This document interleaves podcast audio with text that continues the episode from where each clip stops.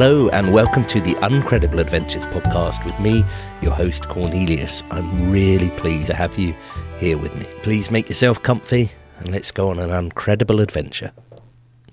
So, when I was about 12 or 13, occasionally my dad had to work overtime on a weekend, and I used to go into his office. And I used to go with him primarily because it had internet. It was a pretty rare thing back then, but he'd set me up on a computer and I could surf the internet as it was back then. There was only a handful of pages you could go to and a few chat rooms that you could talk in. But that was more than enough to keep me entertained. And when I ran out of time doing that, I would go into the stationery cupboard, help myself to pens and paper clips and all sorts of exciting things. And the tea room as well. I remember I used to make myself mint tea, although I hated it. It was such a novelty to be able to help myself to unlimited amount of mint tea.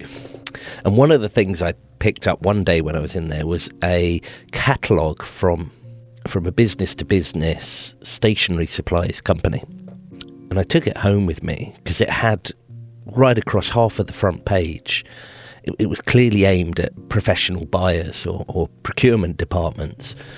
But it had a huge advert saying free gift when you open an account, no purchase necessary and I forget what the free gift was, but it was something that I absolutely coveted as a 13 year old, maybe a USB hub or a, a, memory stick or something like that. So I made the endeavour during one of the school holidays to ring the company and open an account to get my hands on this free gift. And I got put through to an account manager who was very, very keen on helping. Yes, certainly, sir. Certainly, we can set you up with a new account. Absolutely. Can I just take some details of you and your business? And I was a little bit taken aback because I hadn't actually planned this far ahead. But the the questions started slowly enough that I was able to to wing it. So he said, first of all, can I take your name? Yep. Hi, I'm Cornelius. Uncredible. Great, thank you. Can I take the name of the business? And I had to sweat for a second before coming up with ingenious. I came up with uh, oh Cornelius Company. That's Cornelius Company. Yep, that's right. Well, he took it. That was fine. Can I take the address? So I quite happily gave him uh, the address of my mum's house. Contact telephone number. Yep. Email address. Oh no, we don't have email. Okay, and this was early enough that I got away with that. That was fine.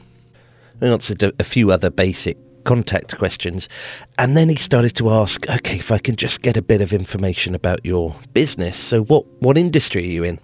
That meant absolutely nothing to me. My mind went completely blank. And I had to say, what, what do you mean? And he said, well, what does your business do? I looked around uh, frantically. What do businesses do? When I was 13 years old, I could, you know, what businesses could I think of? Like the fire station, they put out fires. Tesco's, well, that sells groceries. What business could I have? What does my dad do for that matter? Vaguely aware that he was a consultant, but I didn't know what that meant. Brainwave. I said, computers. We're in computers. Ah, okay. You're an IT company. Yes, that's right. Ah, okay. Fantastic. And then he said, How many people does your business employ? I could feel my free USB hub slipping away from me here. This was, uh, you know, he was really turning the screws on me, but I was determined to get my free gift. So I pulled a number that sounded reasonable to me out of my head. And I said, 500. And he said, Your company employs 500 people. And I said, Yes, that's right.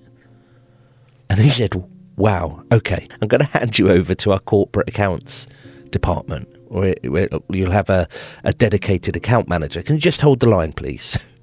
so I went on hold, getting ready to get put through to this corporate account manager who came on really quickly. Hello, Mr. Uncredible. Hello, thank you. Yes, I've come to, to pick up your account. I understand you're, you're interested in working with us. Yes, that's great. Fantastic. I've got some of the details here of your company from my colleague, but do you mind if we carry on with the onboarding process? And I said, no, no, go ahead. That's fine. But the, uh, the advert did say there's a free gift when I sign up. And I didn't have to make a purchase. And he kind of paused for a second and said, Yep, yeah, yeah, we can sort that. Of course we will. Of course, of course. I just need to finish filling out this form and we, we're more than happy to send you some free gifts. Fantastic. What's your position in the company, sir? And I said, I'm the boss.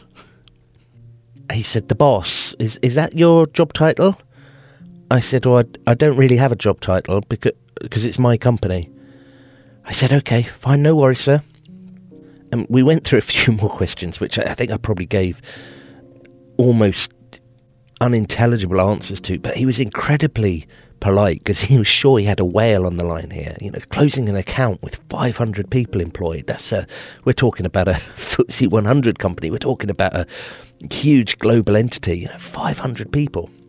So we got through, and he said, "Do you have a Do you have a product catalog?" And I said, "Oh no, I don't. I've just." Um, got this little leaflet that I picked up. She said, okay, well, I'll tell you what we'll do. So you're all set up.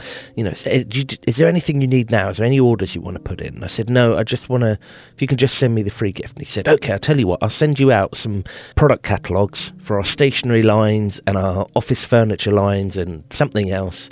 And, and then we'll, we'll pick up. I'll, I'll send them out to you today and then maybe we'll pick up next week. Is there a good time we can put an appointment in the diary? So I agreed to an appointment and I received my catalogues. I also received my free USB drive or whatever it was that he sent me. All very, very good. I spent approximately the next three years taking really awkward phone calls from various people at this company who were absolutely convinced that I was a huge lead and uh, lead, an absolute whale, the guy that was going to be their big deal for the year, marked as you know VVIP head of the company, definitely the economic buying influence of an IT based organisation with over 500 employees. They desperately wanted to get me on their books. And I had to avoid, as a 13 year old boy, I had to avoid quite often they'd invite me, you know, where, whereabouts are you based? I tell you what, I'm in your town in, in, in, the next few weeks. Why don't we meet up? I'll take you for lunch. We can, you can show me around the office and we'll get some lunch. I lived in fear of someone coming and knocking on the door and they never did.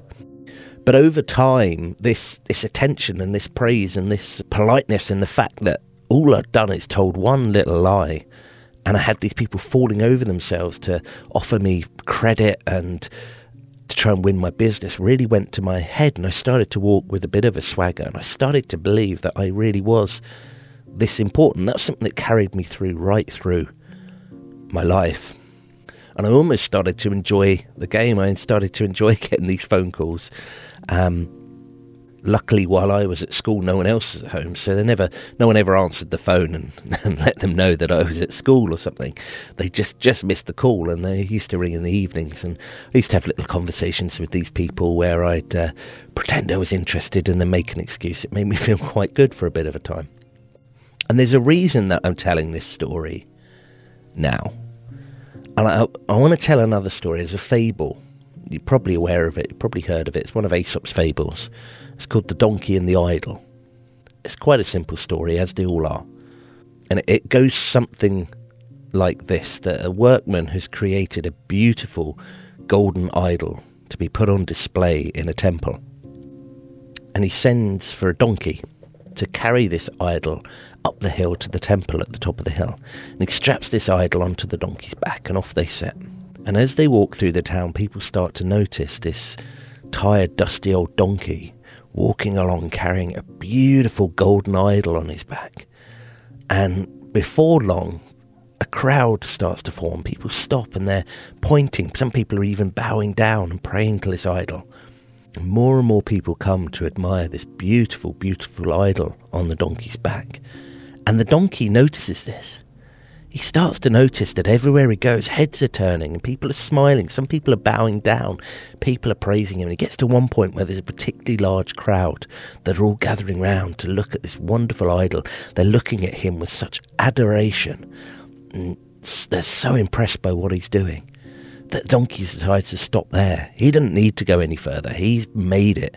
He's so important now. And finally, for the first time, everyone is noticing what a wonderful and special and saintly donkey he is, and they're all coming to pay their respects, and he's not going to walk another step.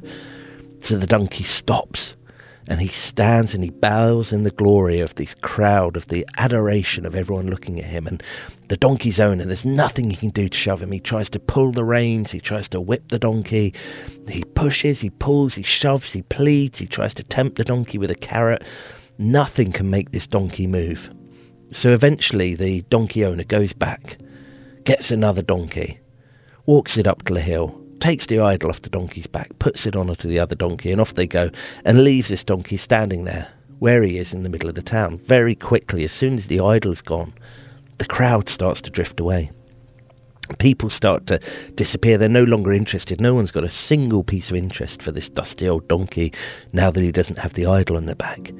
And the donkey doesn't know what's changed. He's got no idea why all these people that loved him and were praising him and worshipping him only a few minutes earlier are now not interesting.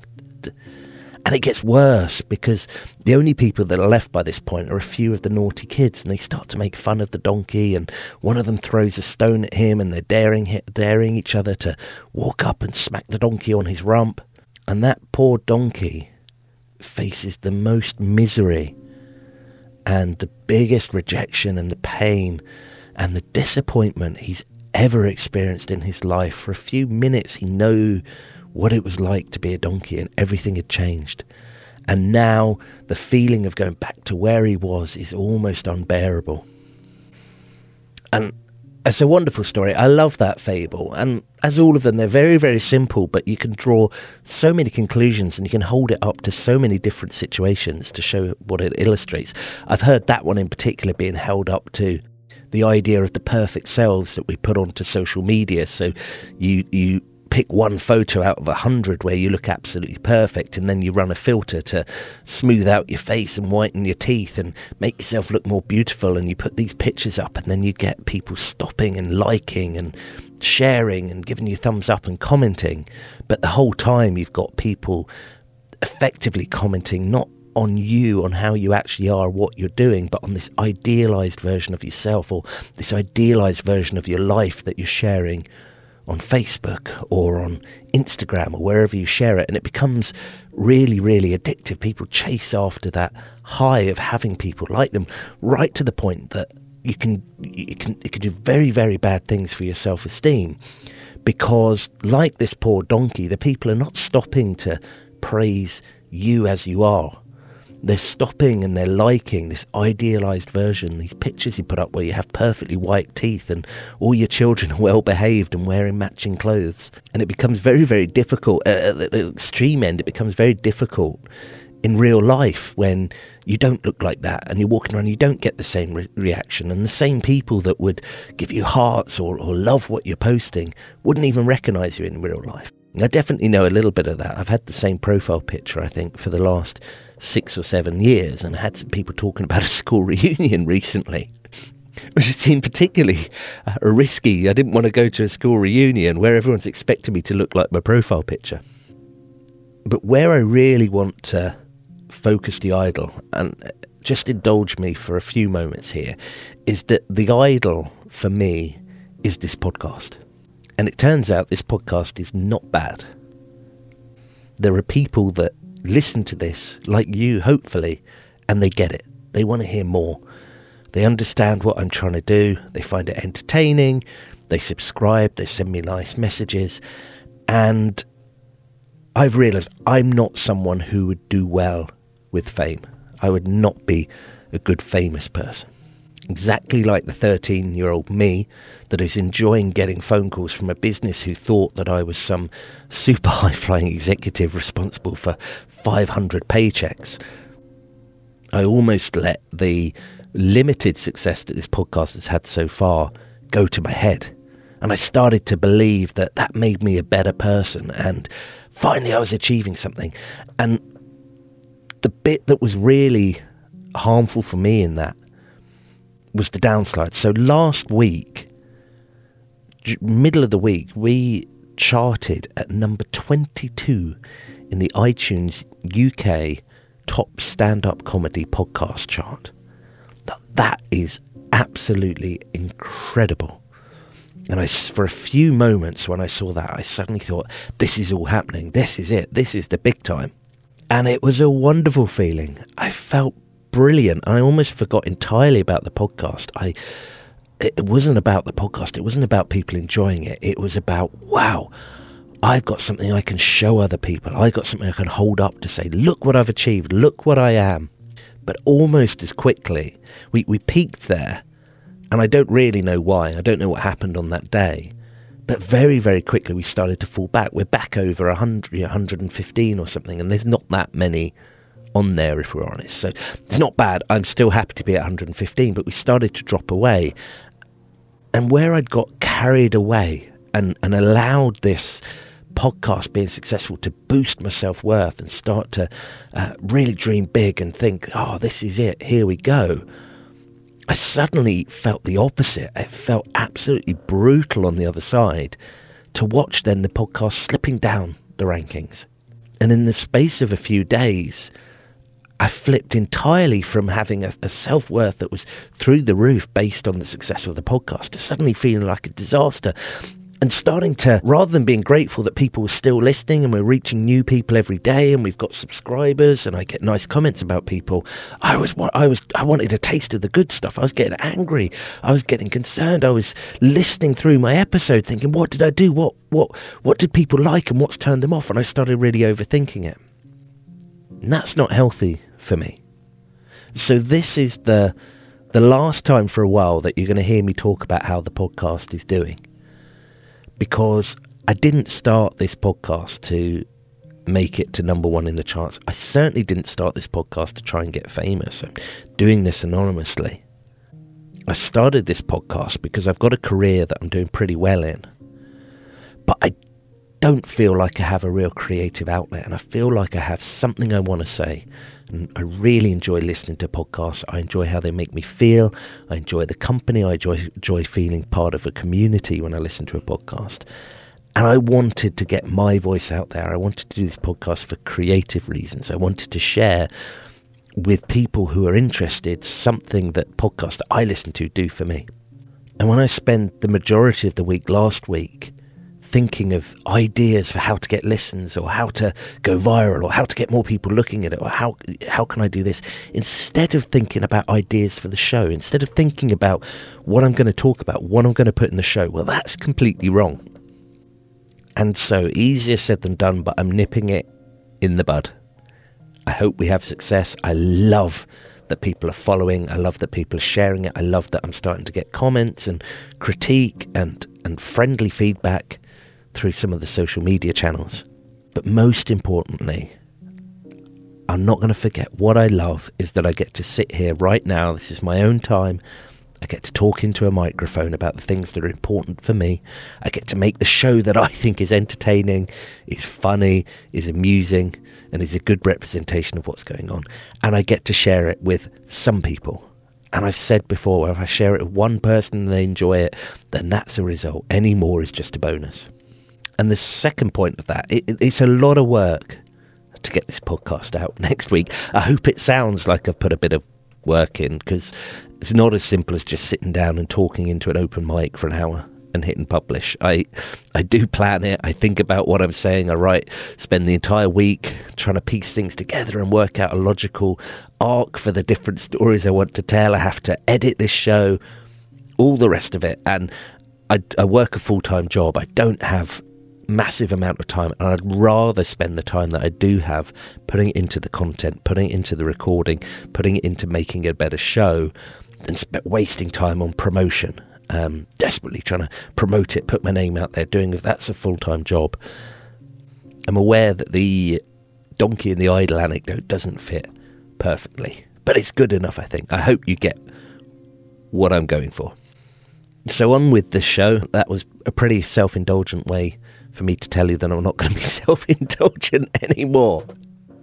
I worked something out, by the way, in case you're anyway interested in what goes on behind the scenes and how I record this show. So, I've got a piece of software that I use for editing this podcast, and one of the one of the tools it has on it is that it can look through the audio that I've recorded and it can look for big gaps. So sometimes I will forget what I'm saying, or there's a, just a gap, or I'm thinking it can find these gaps and highlight them and at the click of a button it can remove them or shorten them all down and that works really really well to help keep the podcast flowing and to keep it moving.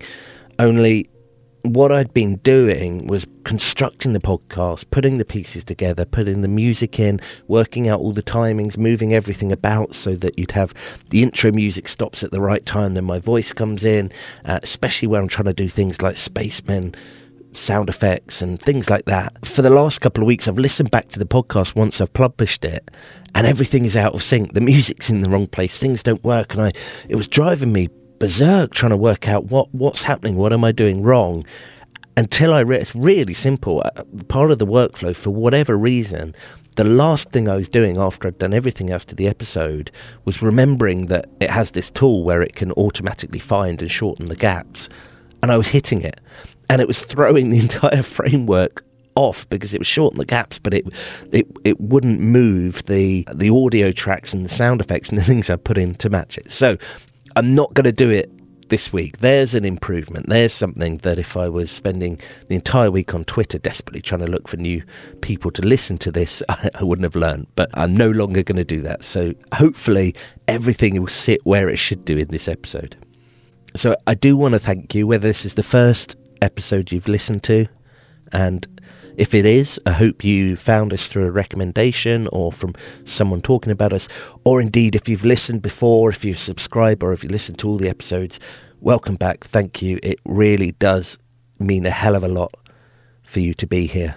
And absolutely, what I'm not trying to say about this donkey in the idol is that I take it for granted that you're here. I love having you. I love having people that I'm talking to, and I'm grateful that you get to spend this time with me. And I hope you enjoy it. I hope you find it amusing. I hope it fills a gap for you. I hope uh, whether you listen to me while you're doing other things, I listen to a lot of podcasts while I'm driving, or whether this is the sole entertainment, I hope you get what you want from it. I hope you understand what I'm trying to put into it. And I'd love to hear from you. So I am on social media at Uncredible Pod on Twitter or at Uncredible Adventures on Instagram. If you want to follow me, send me a message. I certainly am not too busy to respond to anyone sharing feedback, as indeed people have been doing this week, which is lovely. There's another. There's another fable. It's a very quick one. It's called The Vixen and the Lioness. And there's a lioness, and she's got her cub, and she's so proud of him, and she uh, shows him off and walks around and walking with an absolute swagger about this wonderful lion cub she's got and the vixen comes past who's got 12 little fox cubs. And she says to the lion, Why are you so proud? You've only got one cub there. You know, we walk around like you've you own the entire world and all you've got is one cub. Look, I've got twelve. Isn't that better? And the lioness looks at her and says, Yes, but your twelve are foxes and my one is a lion. Now I'm not a mainstream kind of guy. I don't watch TV. I've got particular tastes and interests, so stands to reason that I'm not going to make a mainstream podcast. Hopefully, I can make something with a bit of universe appeal for most people, but there are some people who are tuned in who will absolutely get it, and those are the lions. Those are the lion cubs that I'm looking for. I'm talking to you, the quality listeners, the people that understand what we're trying to achieve. And whether that's just one of you, whether that's a handful of you, whether that's um, a few hundred of you, I think we've got at the moment, I'm really pleased to have you here. Thank you for indulging me through that in pretty self-centered introduction there. I'm really pleased to have you here. I'm going to lead you into the show now. Little bit of content warning here. One of the stories I tell deals with me vomiting, which I know some people really don't want to hear about. And I also talk about an experience with a, a Class A drug it's a pretty neutral experience, but I understand if you, particularly if you're listening with uh, younger listeners, then you might not want to hear about that. Then apologies, this episode probably is not for you. But other than that, no swearing, nothing that's going to make you feel uncomfortable. This is a safe and enjoyable show. So without further ado, I am Cornelius, and you're listening to Uncredible Adventures.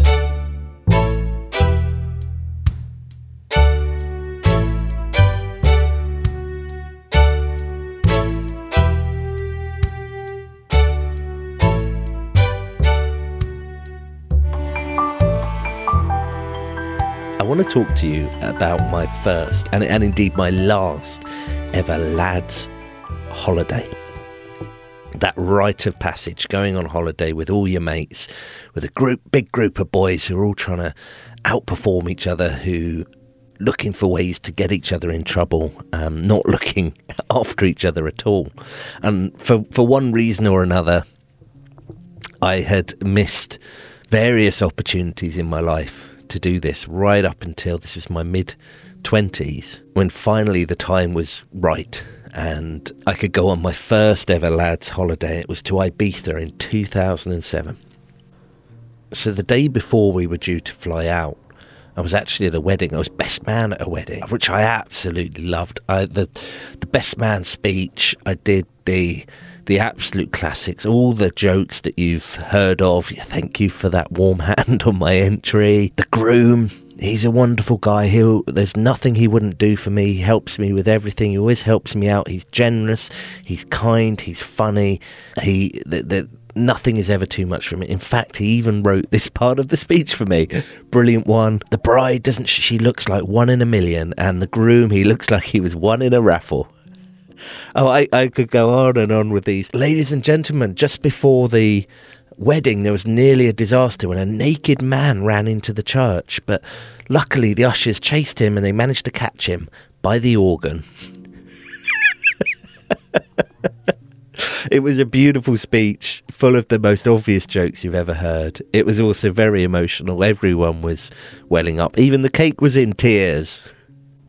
What a great experience. So we slept off the the wedding reception.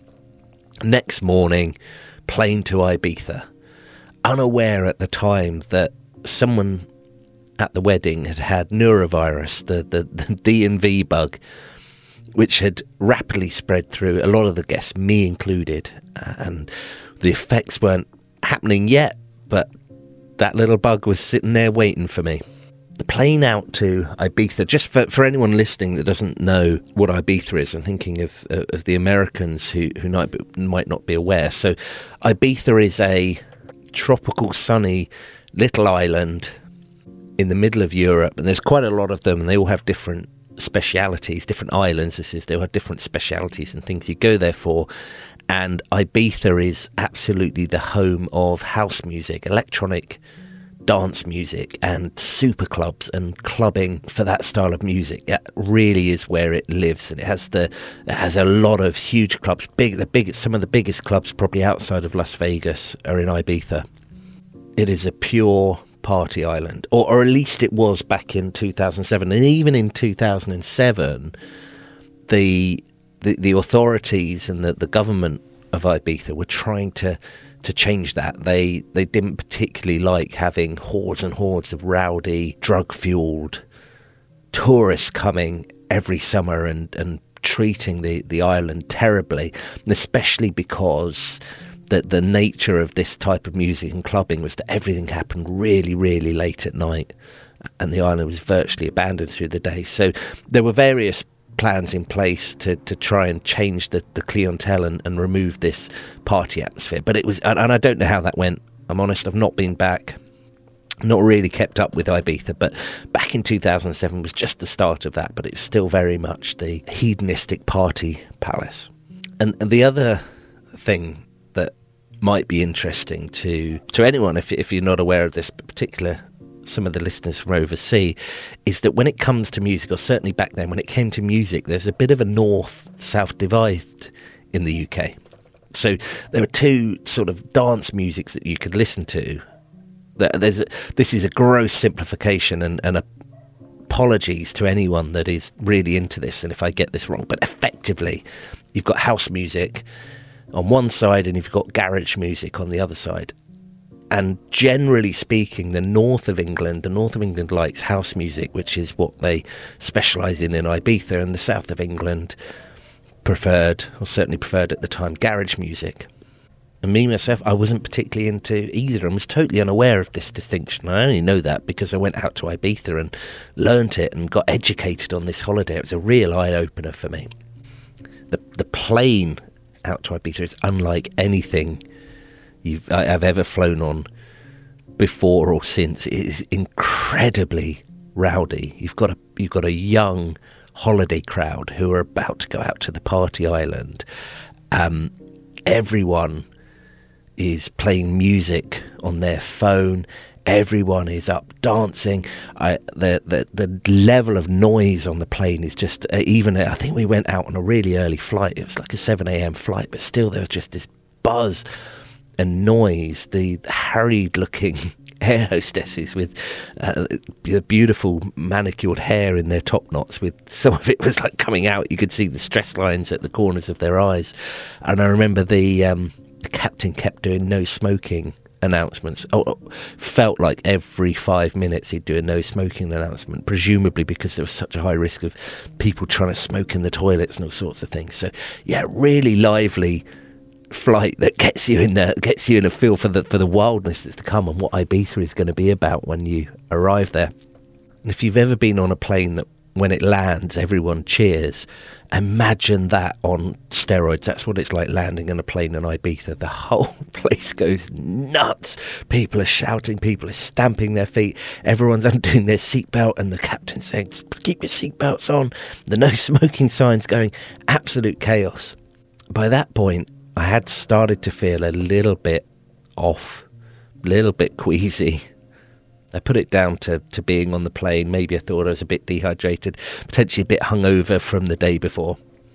I was flown out with a couple of friends, but had a few more friends who had gone out. They'd gone out a few days earlier. They were gone through a different tour operator and on a slightly different schedule, having a slightly ho- longer holiday than I did. So they'd been out there for a couple of days, desperately waiting for the rest of the crew to arrive sending us messages and really waiting for their holiday to arrive. So they were absolutely amped up. And by the time we we got the transfers, and by the time I got shown to this this basic but nice hotel where I had my own room, I really wasn't feeling well. It all started both ends, D and V.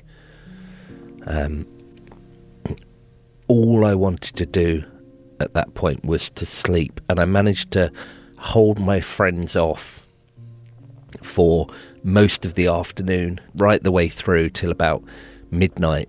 I was sleeping in between bouts of having to, to use the toilet. And then about midnight, they all came and banged on my door. I thought I was in the clear. I thought I'd made it to midnight where they'd all been out having pre drinks and at a bar and things like that. But what I didn't realise is just how Ibiza works. And most of the clubs don't open till about two o'clock in the morning anyway. The sort of standard time you'd be in a club would be between 2 a.m. and 6 a.m. So I was not safe at midnight, but I wasn't feeling quite so bad. It, it slowed down slightly.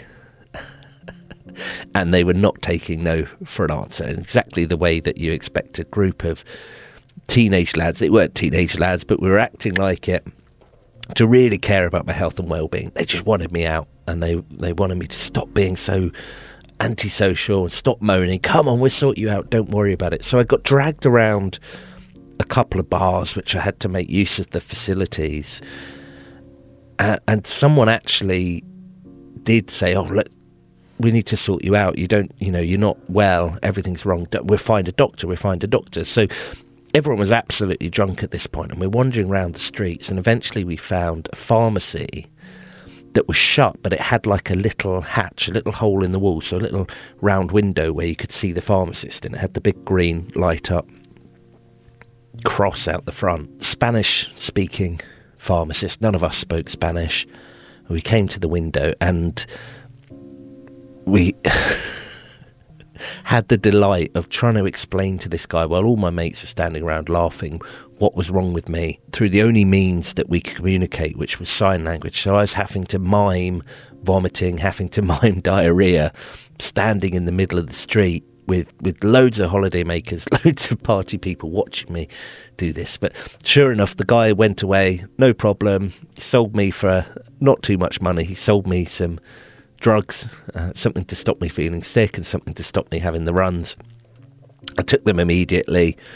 Um, he he had he was sort of miming one, yep, and then pointing at his watch and saying four hours, take one, take one didn't give me much other advice other than that. But I, I took these tablets, and and they, the, the sickness one in particular, started to work really, really quickly. I don't know what that. I don't know what that is. I wish I remember. It certainly wouldn't be that easy. I don't think to get hold of it in this country, but it, it made me feel better almost immediately. So by by sort of two a.m., I actually started to feel all right. I hadn't hadn't been ill in a few hours. I started drinking. had had a couple of pints. Totally unwise, but you're only young once, aren't you? You've got to be a little bit reckless. I still didn't know at that time that I had norovirus. I, th- I thought I had food poisoning or was hungover or something like that. So we decided to go to a club, and the first Ibiza club I ever went into, by pure luck, was one of the best clubs and one of the greatest nights. A club called Es Paradis. And the evening we went was an event they call the Fiesta del Agua. I don't speak good Spanish, but I assume a rough translation would be it's the Fiesta of Water. So huge, giant club that you go into, and this one was kitted out. It had kind of a, an ancient Greek theme, so it had lots of marble pillars and blue and white colours. Massive club with all sorts of people dancing. More than, than any club I've ever been to, it was very, very focused on the music as well. And that's something you get in Ibiza, where clubs in the UK are, are, a lot focused on people being drunk and chatting, and there's a bit of dancing, but there's lots of other things. This was really people were there to dance. There wasn't much socialising going on. People just wanted to listen to the music, and I started to get. I definitely got a taste for the music while I was over there. And there's a huge dance floor surrounded by these marble columns, these marble pillars, and had a really, really enjoyable evening. I felt quite good. There was great atmosphere in there. Really started to enjoy and understand the music, and it's that re- that repetitive dance music that you can pick up quite quickly, and you start to starts to feed through. It, it's a music that you can learn quite quickly, and really, really enjoyed it. And then we discovered why it's called the Fiesta del Agua, and this was quite remarkable. So at about five o'clock in the morning or half past five, the the DJ booth, they started packing away. The, the DJ booth was sort of over the dance floor, leaning down into this huge dance floor area, and they started to pack away the decks. So the music carried on, but the DJ disappeared, and these guys came and they packed up some of the decks and some of the speakers and closed everything down all the way through. And then suddenly the music stopped. And for a few seconds, there was silence. And then the song Singing in the Rain started which was totally, totally out of place with the thumping dance music, the 4x4 beats that had been playing all night. They started playing Singing in the Rain, and as the music started, the sprinkler system went on, and this ice cold water, it's absolutely freezing cold, but this ice cold water started coming down like rain in a fine mist and then getting heavier and heavier into a really heavy rain across the entire dance floor. And everyone started to get soaking wet. And everyone was going nuts. People were jumping around, people were singing, everyone singing along to this music. It was the most fantastical moment.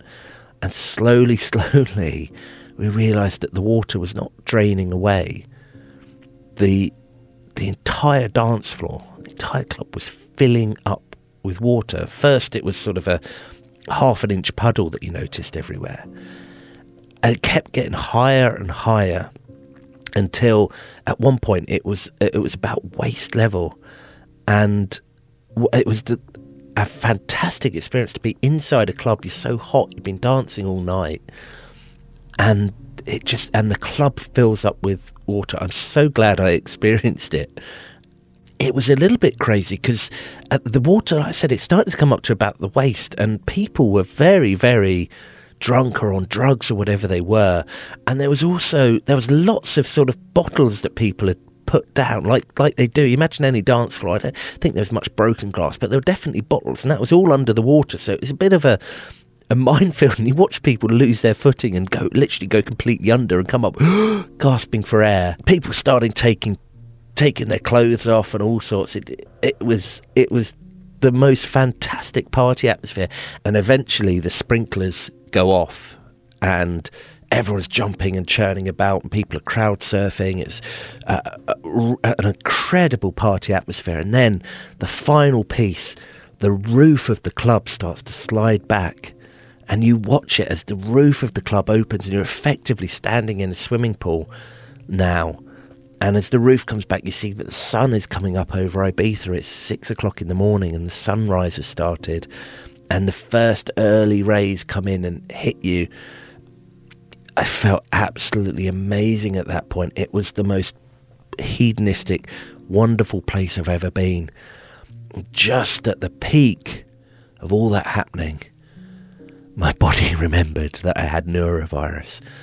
And before I could stop and take any precautions, two or three pints of lager sprayed out of me, churning into this water. I've looked it up, and it's 80,000 litres of water they pump into this club, but I spewed hard all over the crowd that were cramped in beside me, all into this water. I absolutely ruined the moment, not just myself, but for several thousand people who up until that point were having an incredibly hedonistic experience.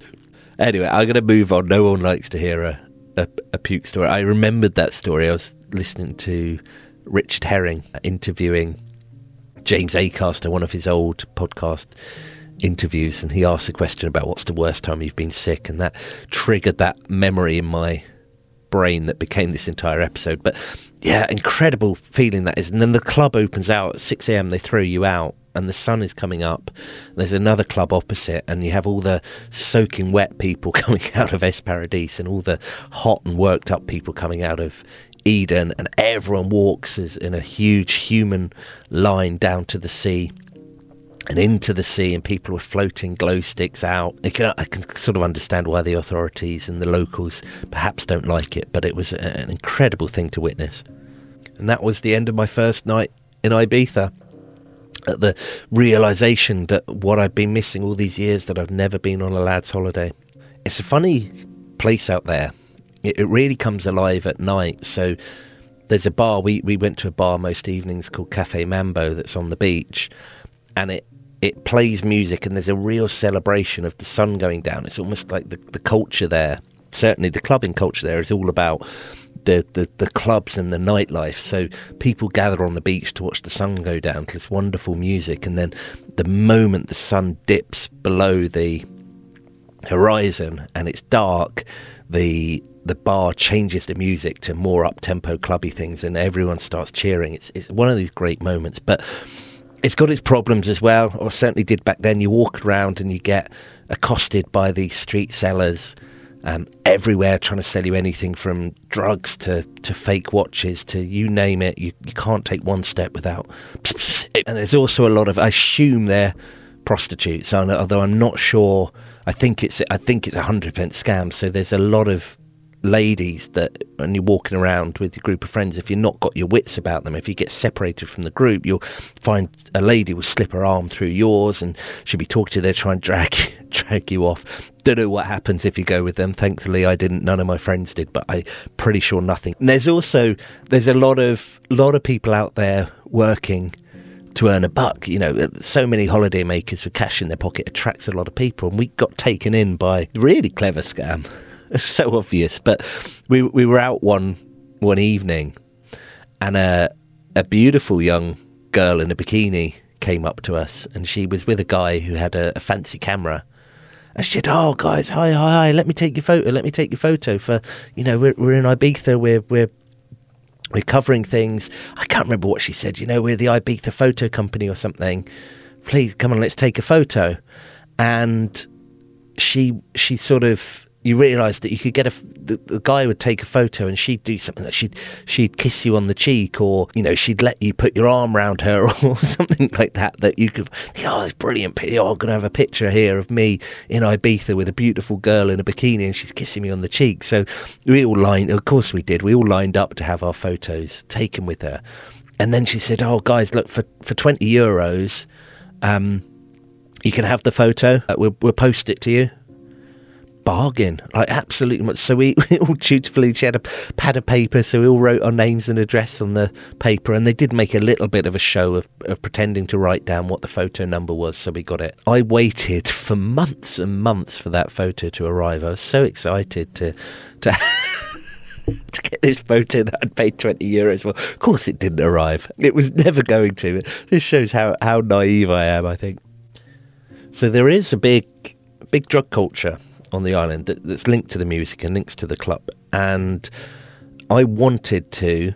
I've never, I've never really been into drugs in my life. I'd not tried much. I was in my mid 20s. I managed to avoid almost everything completely my entire life.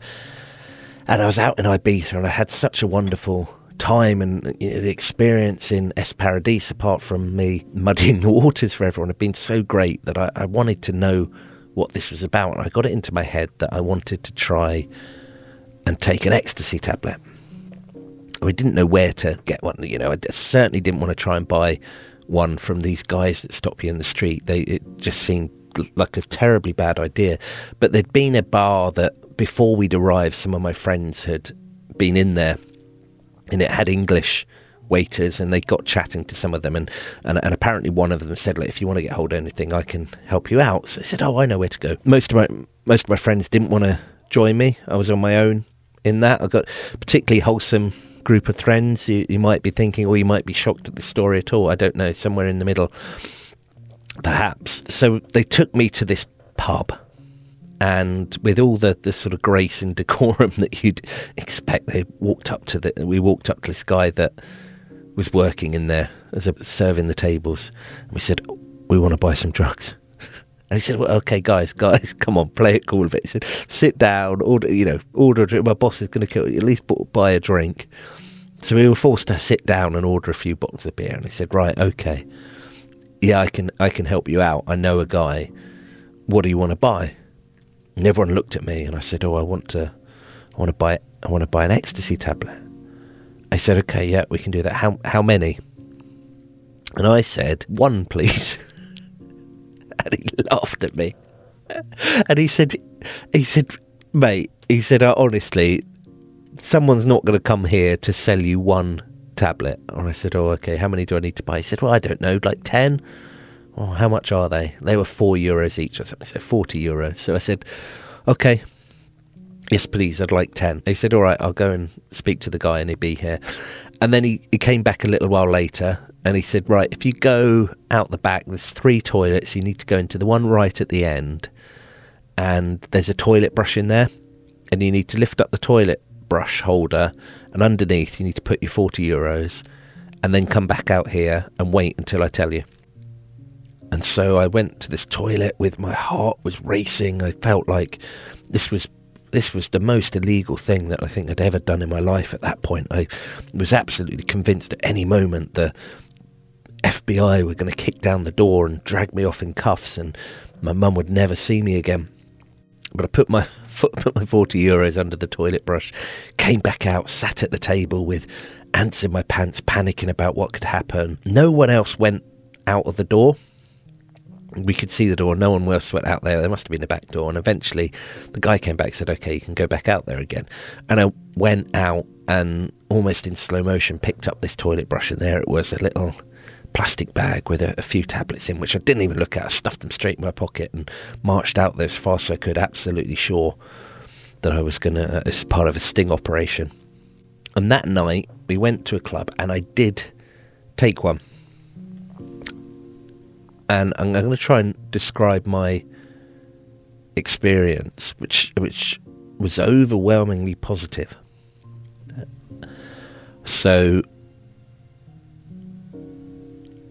I took this tablet and none of my friends did. But after about an hour perhaps of taking it, I just started to have the most most wonderful feeling of positivity. Like it, it became I realized it became impossible for me to worry about anything. I could I could think of some of the worst my worst fears or things I was worried about and they just didn't seem to matter. I just was happy, I had a, a huge sense of empathy. This is, of course, this is all the the drugs working in your in your brain. And I had this sort of, it was kind of almost buzzing, physical feeling in my in my joints and in my muscles that made it feel so good to dance. And we went into this club, and I, I think I stood in one spot and just danced, just dance, dance, dance like I'd never danced before. I did feel incredibly thirsty, really thirsty, and luckily it was one of the clubs in town where you could get because bottle of water out there, twenty five euros, forget it. But this was one club where you could get out, you could go into town. They had little mini marts, and I, I bought a few liters of water and, and drunk them and I danced. And they played in this club. Uh, they're playing all sorts of house music, and they played a house remix of Queen, "Don't Stop Me Now." And there's a, a line in that song that says.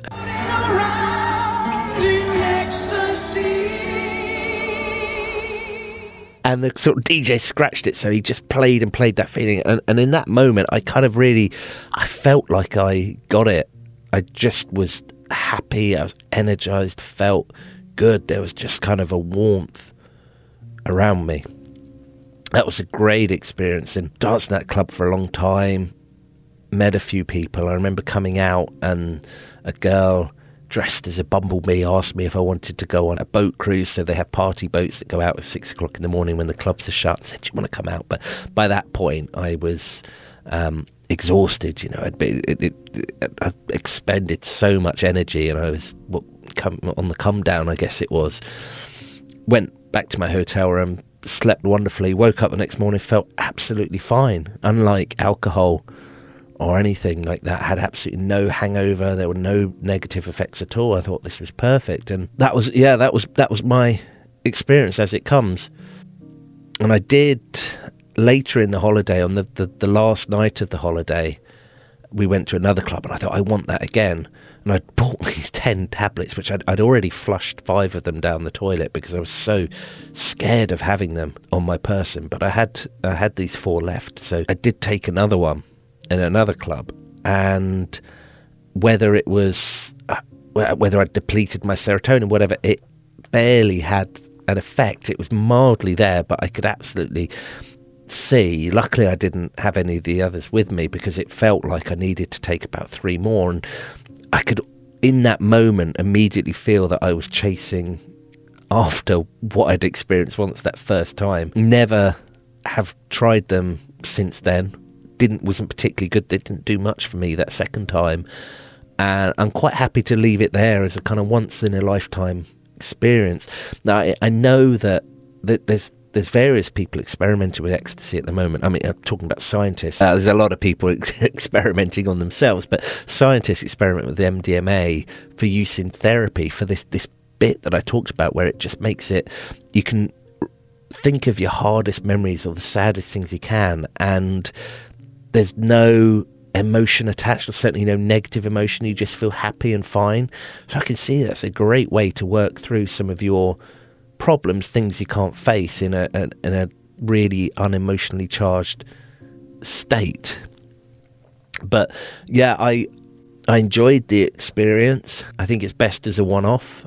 I haven't tried to chase that feeling since, and, and it worked quite well for me that second night, realizing like it was it was transitory. That was a first time thing. Um, you, you don't want to throw your life away chasing this for the chasing that high forevermore and the the flip side was where we flew home, and I remember got we got home, and I felt for a couple of days the saddest I've ever been in my life. Just an overwhelming grief that my holiday was over, that I was back to my real life, and some of it was the, the, the natural feeling you get that your holiday is over, but some of that was the result of, I guess, the happiness that I'd borrowed for that one night. That I was in a pit of despair. Luckily, it only lasted for a couple of days, but that was very real and very, very scary. I appreciate that's not a not a very funny story, but one nonetheless one I wanted to to share and, and something that, that shaped me and I think was worth talking about. And unbelievably, that is it for this week's podcast, I've got a really special one planned for next week. It's going to be a two parter. I'm going to split it into two parts because it's too big to tackle on its own. But um, hang on for that one. If you are listening through in the future and, and all of the, the, the next episode is out in front of you, you could go straight onto that now, you lucky people. Anyone else, you'll have to wait until next week. I publish on a Saturday morning, so It'll be available next Saturday. I hope you've enjoyed this one. Thank you so much for joining me on this incredible adventure. Thank you for being part of the family part, and I hope I've entertained you. I hope you've enjoyed it. You can find me, I'm Cornelius. You can find me at Uncredible Pod on Twitter or at Uncredible Adventures on Instagram, or we've got a Uncredible Adventures Facebook page, or you can email me hello at uncredibleadventures.com. I'd love to hear from you. Please, wherever you are, hit the subscribe button so that you get notified when new episodes come out be brilliant if you left me a rating or a review wherever you do. But even more importantly, if you could recommend the podcast to someone, anyone, the person. Uh, Not lots of people, but one person, the person you think would appreciate, the person that you think would enjoy it, the person that has a, a little uncredible adventure shaped hole in their life at the moment that we could just make one day a week, one hour a week, just a little bit better for them, then I'd love you to recommend the podcast and let's bring them in. But until next time, I am Cornelius. This is Uncredible Adventures.